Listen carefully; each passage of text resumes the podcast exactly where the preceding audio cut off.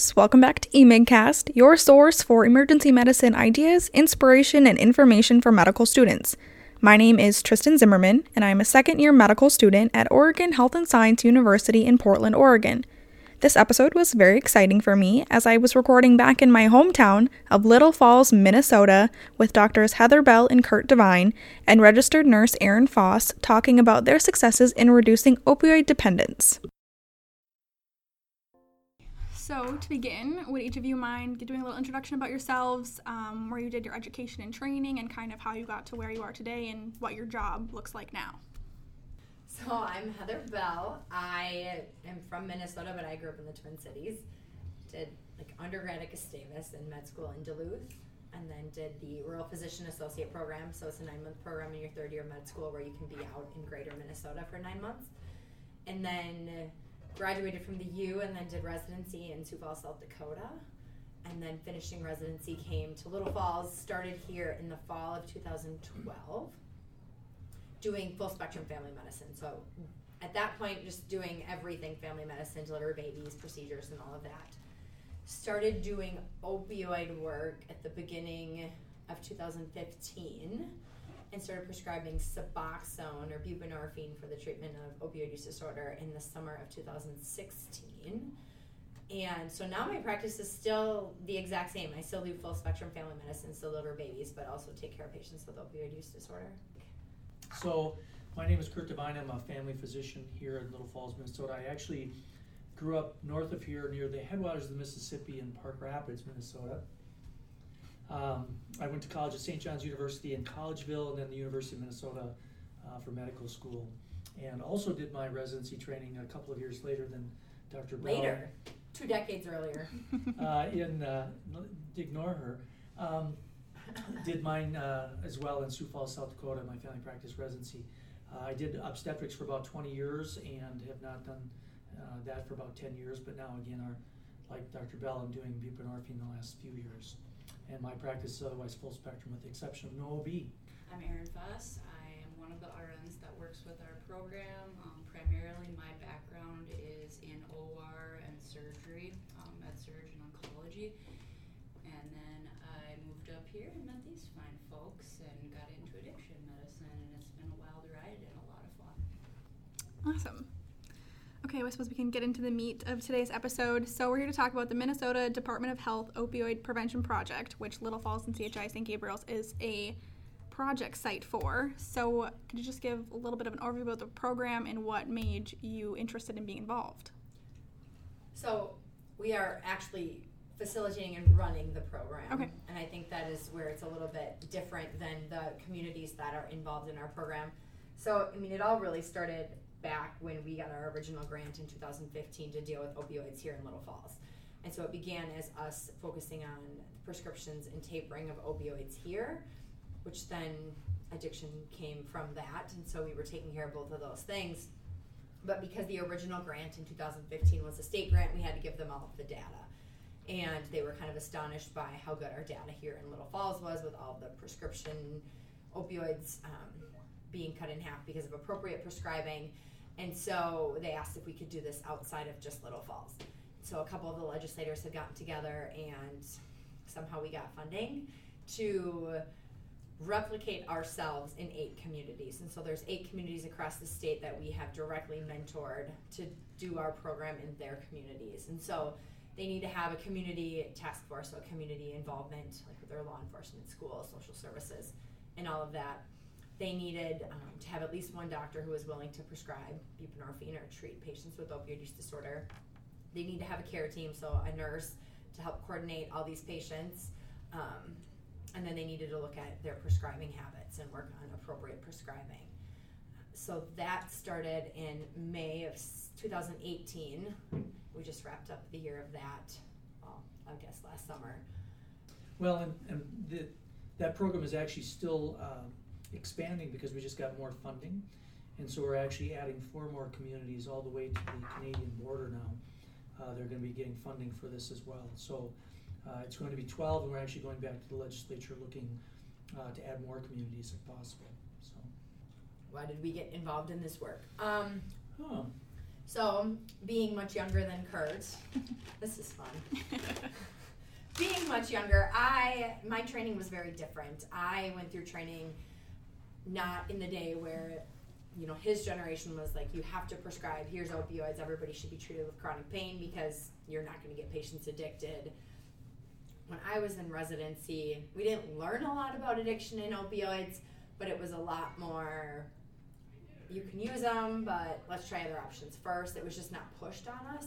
So when i started my very first day in little falls was on october 10th of 2012 i don't know why i know that exact date but i was on call and I got all these prescription refills from a lot of my partners, and it was refill this patient's 300 oxycodone, and I about had a heart attack when it kept coming, and I thought that was a huge issue um, initially. And then Kurt had been gone out of Little Falls for a few years, and he started back in Little Falls the year after I did, and also recognized that issue. And so our community had realized that we probably did have a little bit of an opioid issue, and we had started that community task force. I got involved because of obviously the uncomfortable prescribing. I think the other thing uh, is really that we were having overdose deaths, and I think that uh, because it's a small community, we knew who those people were, and we were getting roughly probably one every three months at that time, and they were typically 20 to 25 years old, and they were people that we knew, um, and we knew the families, and so I think that most people, I think, faced with that situation uh, we look at it and say, well, you know, what are we going to do about this? And that's how this all really got going. I don't know, and then I think it just became something that was fun. You know, it it was fun for us, especially when it came time to to taking care of patients with opioid use disorder and treating with medication assisted treatment and with Suboxone, and seeing people whose lives have turned around and people who have jobs and have families and aren't in jail and aren't losing their kids I mean, that's what it became all about, and that's where it, it got really exciting.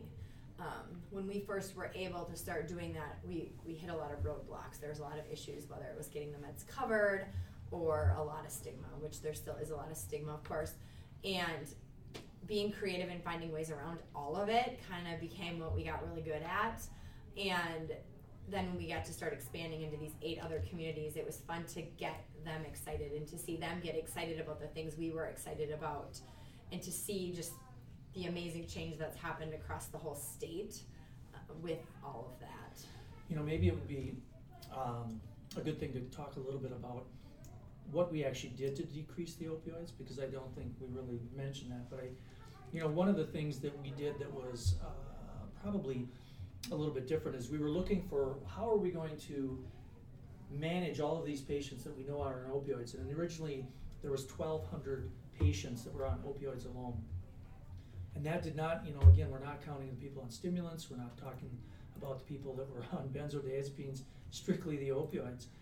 And when we looked at that, the question is, well, how are you going to make physicians be better prescribers? How are you going to how are you to make people understand what's safe and what's not safe? And uh, it was actually about roughly 10 months before the CDC guidelines came out in March of 2016. And so there was really no guidelines even. And so what we did is we made our own guidelines. And actually, we weren't too far off from what the CDC came up with. We, we used slightly different numbers of what we were going to consider normal or safe. And we decided we were going to form a team. And at the time, the team was myself and Dr. Bell and a nurse, our administrator, and eventually a social worker who were going to go through every single chart of every single patient who was on a controlled substance. And uh, I famously said at that meeting that would be all wrapped up in about six months, and then I'd go back to doing what I was doing. And we finished those charts probably. Which is working to retire. Yeah, which is then I could retire. Um, but we finished that after about four years, uh, so it took a long time. And but what we would do when we would review those charts is decide whether or not, first off, the patient had a reason beyond opioids or benzos or, or anything, or whether they needed more workup, uh, whether they needed closer evaluation. Uh, we made sure they got their urine testing done because no one was getting that. Uh, we had everybody sign a care plan to make sure that we could look in their charts as a team and make sure that everything was uh, going like it should. And I, I think that really what we found was that number one, a third of those patients we couldn't figure out why they were on opioids, roughly, uh, which is pretty stunning. But as many of out, many of you out there know, is that now we all have electronic medical records, and during the time that time, people would change records rel- relatively frequently. So. Uh, five years down the road, you have a different medical record, diagnoses get lost, and pretty soon you don't even know why they're taking the pills. And that happened a lot. Uh, number two reason thing that happened was we found patients who were horribly overdosed, even by any standard. Uh, and we found people who, when screened, had things in their urine that shouldn't be in their urine, uh, like heroin or methamphetamine or, or lots of things. So, so there was just lots of ways to do this. And when we found patients who maybe needed to be on opioids, um, yeah, you just have to make sure that the dosings are safe. And if we find people that we're not sure, you need to work them up. You need to do the scans, you need to do the evaluations, get the referrals to really well define their problem. Um, so so with that, it was you know you'd find a patient who was maybe on just way too many, too high of dose, and then it's really knowing how to have those conversations or talk to their provider about having those conversations. Sometimes those patients weren't actually taking all of them; they might be selling half of it. So it's really about educating on the safety of these meds. Opioids for the first two months we're probably really good at helping your pain. You know, like you have a surgery, you take them for a couple days, and they do help. But after two months, your pain in two months is going to be the same as it is today, and it's just going to keep escalating. And so it was one educating on that, and then two, you know, if we find people that had the meth or heroin or whatever in their urine, or we found had some type of an issue, it wasn't just the historical, you're fired, kick you out of my clinic, see you later. It was, what's going on? How can we help you? Why are you doing this? Do you do are you supplementing your social security by selling your pills like the elderly patients? Um, or did they really just have a methamphetamine use disorder and we're getting pills to, to be able to afford their meth and really getting people help, not trying to get them out of the clinic. So really trying to keep the patients, just get them healthier. Um, so we touched a little bit, I think, on who the members of each controlled substance care team are. Could you talk a little bit about like maybe what the interplay is between those members, and then following that with what does the project look like on a day-to-day basis for any members of, of the team? So the members now, and our team is a little bit bigger than a lot of the eight communities, just because we run it, and so we need an Erin. So most of the care teams have at least one provider, if not a couple providers that are waivered or not. Some of the communities have one that's waivered and then one who kind of runs the rest of it. Um, a care coordinating nurse, which is the key role because the patient refills run through that nurse. The, that's the, the contact. Patient wants to get on Suboxone, they don't call the regular clinic line. They call the drug line, as we call it, um, to try to get immediate access. And it's just kind of having that consistent person. Um, we have an outreach nurse now to help kind of help these communities. Uh, also, our patient care nurse, she does all of the controlled substance refills that go through this clinic, and that just kind of allows our team to have a really good pulse on identifying patients that potentially need help because their urines aren't appropriate or because they're being overprescribed medications. So it just gives you a really good look into what's going on in those patients to make sure that they have had a urine, to make sure that they've had the care plan updated, make sure they've been seen in the clinic in the last year. Um, we also have a social worker on our care team, and some communities do and some communities don't. Social worker, Kurt likes to say, is probably the most important person on our team, um, and she is because if you find any issues, whether it's this person selling or this person needs treatment or they need insurance or X, Y, Z, she's the one that kind of comes in and helps with all of the things you find when you're working through patient issues. Um, we still have administration that sits on our team. They kind of just oversee, make new clinic policies as clinic policies come up. Well, I think a lot of that too with the administration. Uh, do we occasionally run into legal questions? Um, and the answer to that's yes. Uh, sometimes it's difficult to know exactly uh, whether you can do what you want to do and Again, there's child protection involved sometimes, and uh, we're reported man, mandated reporters, and so there's issues with that. There's sometimes issues where people are doing things illegal, uh, and we have occasionally had to, uh, through administration, uh, talk with our lawyer uh, to kind of make sure that we're doing things correctly. Well, then we have um, a pharmacy resident who's within our clinic. She's not usually at our meetings right now just because of the day she's here and the day she's not. Um, but we still use the pharmacy resident or the pharmacist a lot, and every community has a different way they use a pharmacist. But when you find people that need to be tapered on their opioids, whether it's just to a safer dose or to taper off, it's much nicer to have a pharmacist calculate those tapers for you. Um, and they'll calculate a couple different taper plans. So then the patient can have a role in that. She'll sometimes meet with the patients to say, okay, this is why this plan might work and this is why this plan would be better, and let the patient kind of have some decision um, in that process. Day to day, uh, we meet once a week on Mondays to, to kind of go through patient cases as they come up. So if a new patient's on a controlled substance that we've either not seen before or a new patient, we have a form that gets filled out by our nurse after a care plan's been signed and we review the patient chart to make sure, like Kurt had mentioned, we look through their charts, to make sure they've been worked up, look for safety, look for other issues. Things come up all the time in the day to day, though, um, as far as like patients calling in wanting to be on Suboxone. They'll come to us like, hey, this person's sick. Can you see them right now? Because that's important. If a person's in withdrawal, you need to see them right now. And so, Or in the hospital or presenting to the ED, you know. It's different each day. Wonderful. Um, so I read a little bit online about Project Echo. Could you speak to that at all? Um, do you want us to start at the beginning of where Project Echo came from? Sure. All right, so Project Echo, Echo was something that came out of New Mexico. And uh, originally, the first uh, ECHO program was actually an ECHO program developed by Sanjeev Arora, who was a, a hepatologist in New Mexico at the University of New Mexico. And basically, what was going on was they had an enormous amount of hepatitis C all over New Mexico. And they had one person treating it in all of New Mexico, and that was Sanjeev. Uh, he had a, I think, a four to six month waiting period. No one could get in, and if they missed their appointment, it was another four to six months to get in. And he realized that he was going to have to do something uh, to somehow eliminate this backlog. And he had one of those aha moments and realized that with the new teleconferencing, that maybe what he should do is be training people to do what he did and not just doing telehealth because they wanted him to do a one-on-one with people out in rural areas so they didn't have to drive. And his idea was, why don't I teach the providers, including PAs and nurse practitioners in these small communities, to actually treat hepatitis C?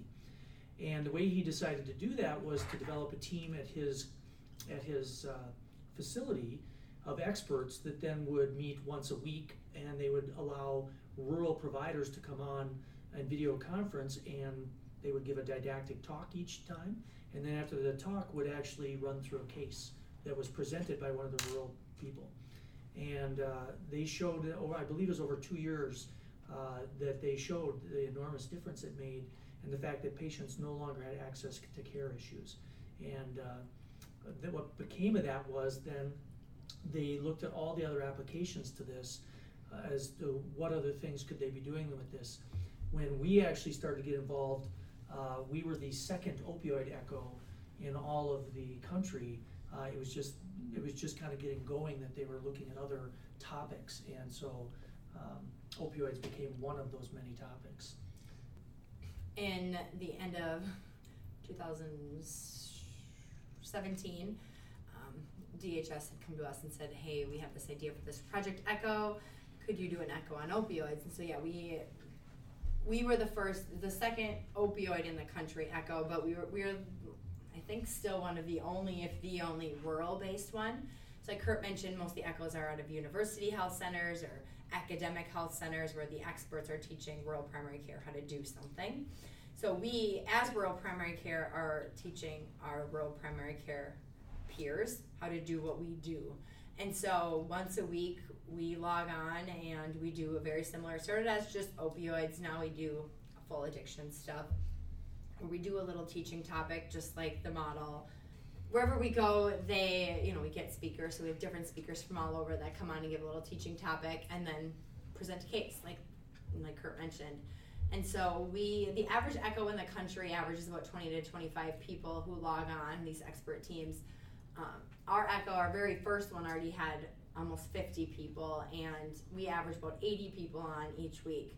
And it's primary care throughout Minnesota. We have psychiatrists, we have toxicologists, we have people outside of Minnesota, um, Alaska, and Louisiana, and the East Coast. They log in, and it's just really become this really awesome network of people. All talking about different opioid topics, different addiction topics.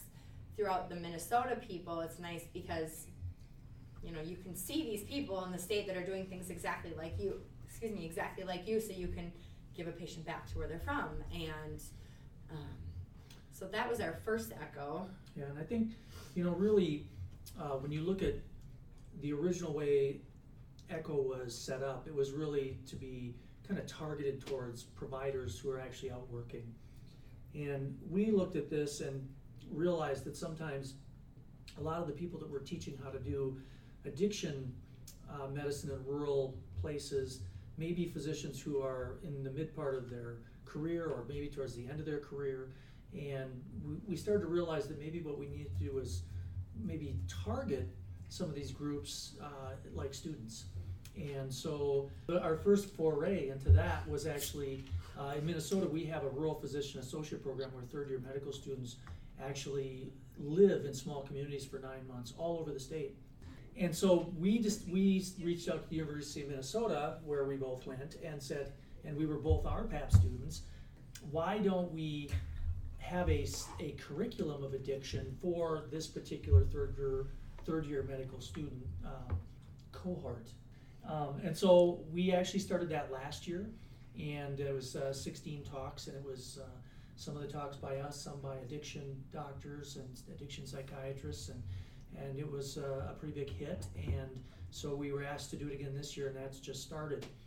Um, and it actually wasn't long after that that uh, one of the physician's assistant schools uh, down at Augsburg, um, PA school, uh, got funding and was looking into this type of a uh, thing as well, looking to bring addiction to the PA students who, you know, when you think about it, they've only got a year or two and they're out working, uh, a lot of them rurally or in areas of underserved, uh, that are underserved. So uh, they asked us to do the same thing. We actually used that same curriculum. We just started our third echo with them just last week.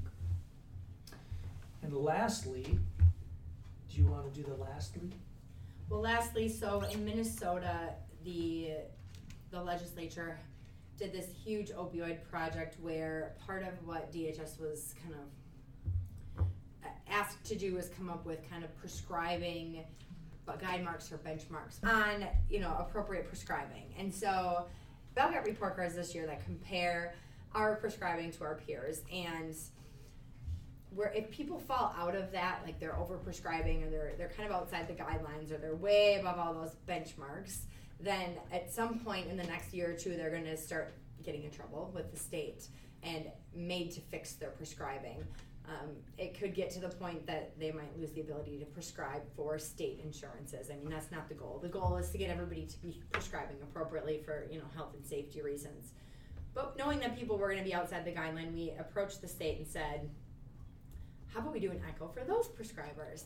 And so last week, two weeks ago, we started our fourth echo where we kind of started over. And so we're talking more on this echo about the CDC and the state guidelines. This coming week, we're doing urine drug screen topics. So it's all like the prescribing guidelines, the prescribing topics, appropriate prescribing, uh, things that might alert you to a patient having addiction, things that patients have that might predispose them to addiction um, or safety issues. And so that is our current fourth echo. So those are the four echoes. I can't think of much right now. We, uh, I believe our, um, you know, the group I believe that we that logs in for our usual one is right around 300. A pool of rough- roughly 300 people. Over 300 is between three and 400 people a, a pool, and depending on the talk, different people come. We have certain speakers who, who, who historically draw more than 150 people, and so those those are certainly some of the biggest echoes in the country.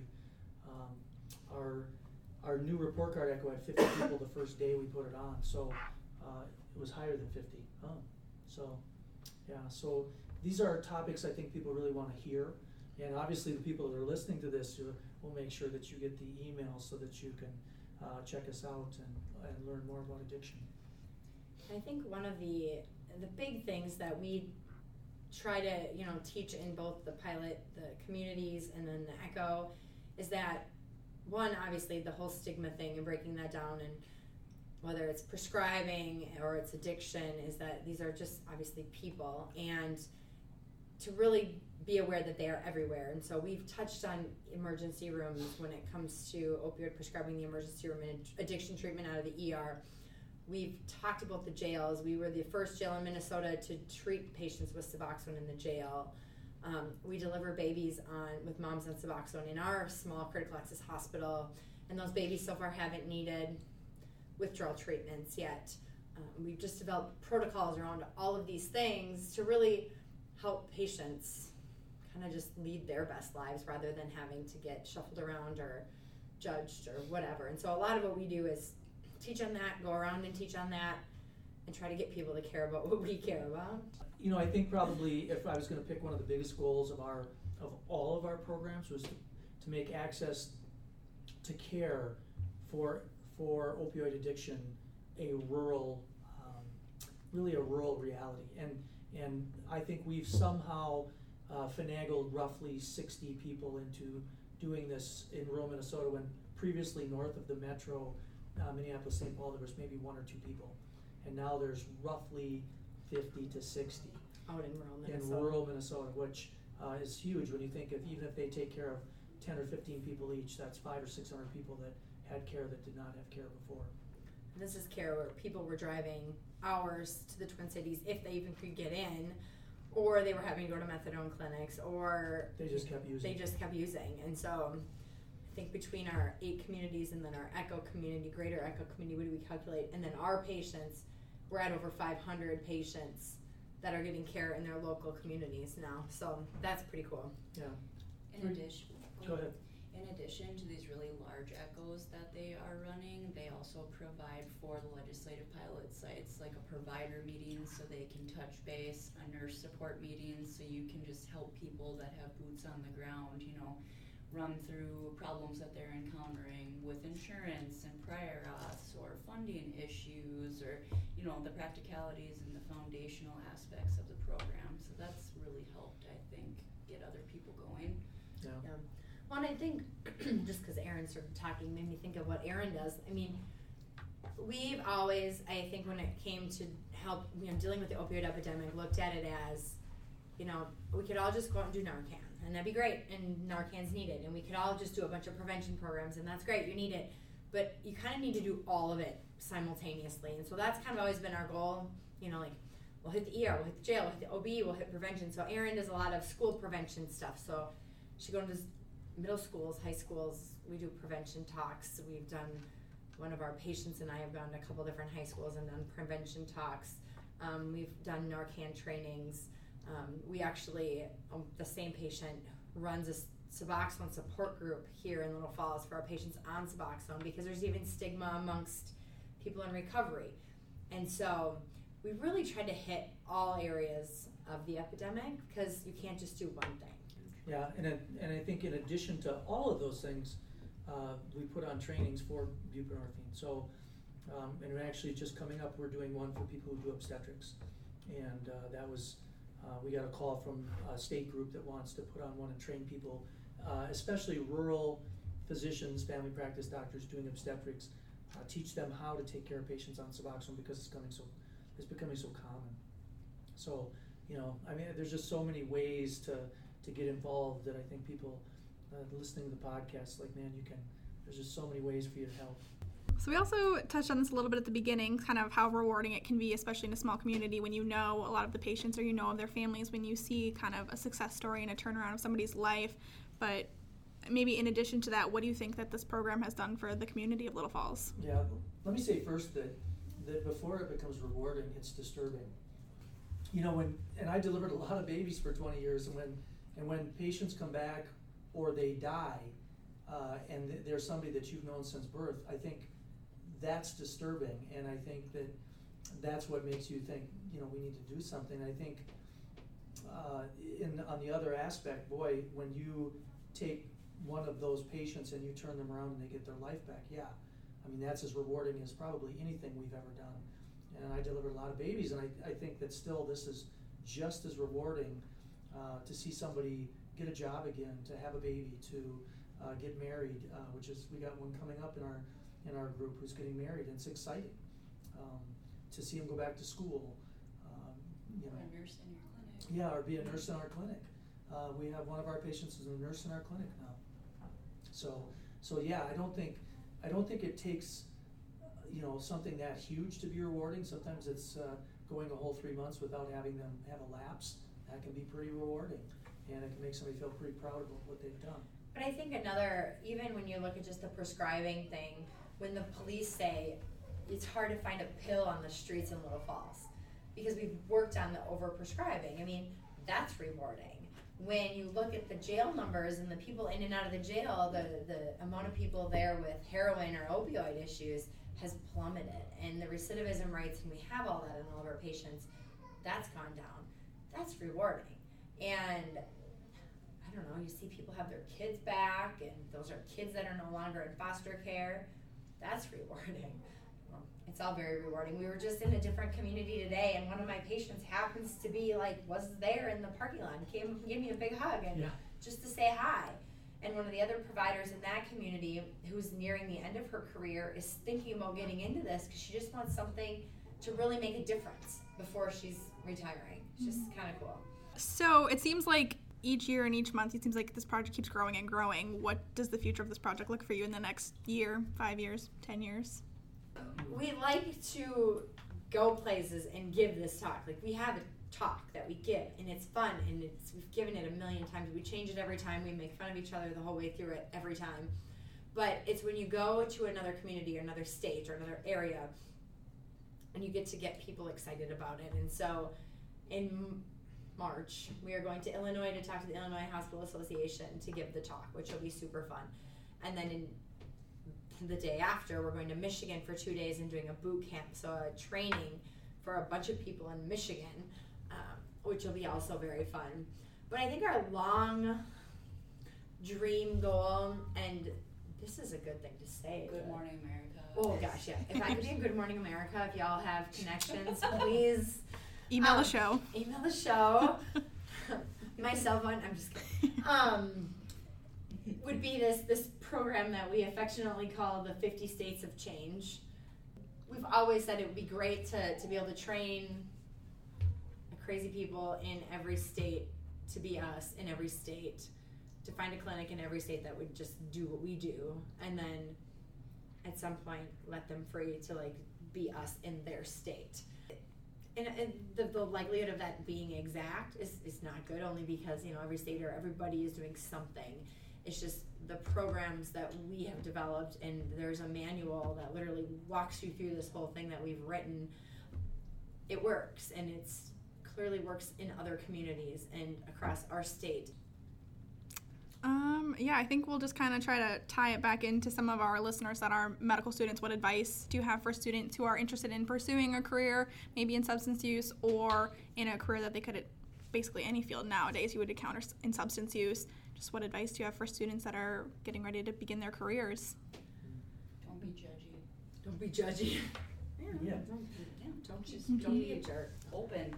There's reasons why a lot of times that patients have fallen into the pathway of a substance use disorder. Um, and just look at people as how can we help you, not why did you do that? Yeah, and I think, you know, you know, addiction is a new field. Like you can do an addiction fellowship now, which literally just started. And it's a neat kind of niche to have. And you can do, you know, go into it from family medicine, from internal medicine, from medpeds. You can do that fellowship and you can bring that back to small communities, but you don't have to. You could just substance use is so broad and you know it it, it impacts every aspect of medicine. And I think for people who are interested in it, especially as students, to really pay attention and to learn what you can because, you know, like Erin said, it impacts everybody, has some connection to it in some way, shape, or form. And to really get educated about it makes everything so much easier. You know, whether you're in residency and you're seeing a person who is an IV drug user. I mean, I had a guy that was recurrent throughout my all of my residency, and I can tell you if I were to encounter him today, I would be way better as a doctor with him today. And I think about that sometimes, like compared to how I looked at him then, you know. And I think it's important to really be open minded and just, you know, care about people. I mean, I think that that if you think about doing any kind of primary care, uh, you see people with mental health issues. And if you see people with mental health issues, whether it's depression, anxiety, and especially bipolar disorder, or anything, which is a part of every primary care, right? You are already seeing addiction. And the only thing that you might be doing is ignoring it because you may have half of those people who have uh, substance use disorders, and uh, you, are going to have people with all different types of uh, use disorders. So you're already seeing them. And the question is, do you, do you want to treat them for what some of the real problem is? Uh, or are you just going to focus on their mental health and forget that that's a group that has a super high incidence of, of substance use disorders? And so I think getting that extra education, and, and in a way, uh, it's confusing to me how little there is. Uh, again, when I went through, there was zero. Uh, when Dr. Bell went through, there was not much. Um, and even now, when you compare it to, you know, some of the disorders that we see that we get training for, uh, which are extremely uncommon, uh, when you look at substance use disorders that, that you know tens or twenties percent of people have, and we are unable to really decide what to do with them uh, because we haven't had that training. So I would say, get that training, uh, seek it out, uh, get it as CME. Uh, get it as things like our Echo, where you learn it, where you learn this kind of thing. Uh, and again, the addiction fellowships. I think if you want to really do something for a small town, go back to it as a primary care, also doing addiction medicine. As mentioned in the episode, the providers and staff involved in this program host weekly virtual teleconferences as part of the University of New Mexico's Project ECHO with the goal of educating other rural clinics on opioid and controlled substance topics. Included in the description of this episode is the email to contact if you are interested in having access to these video conferences.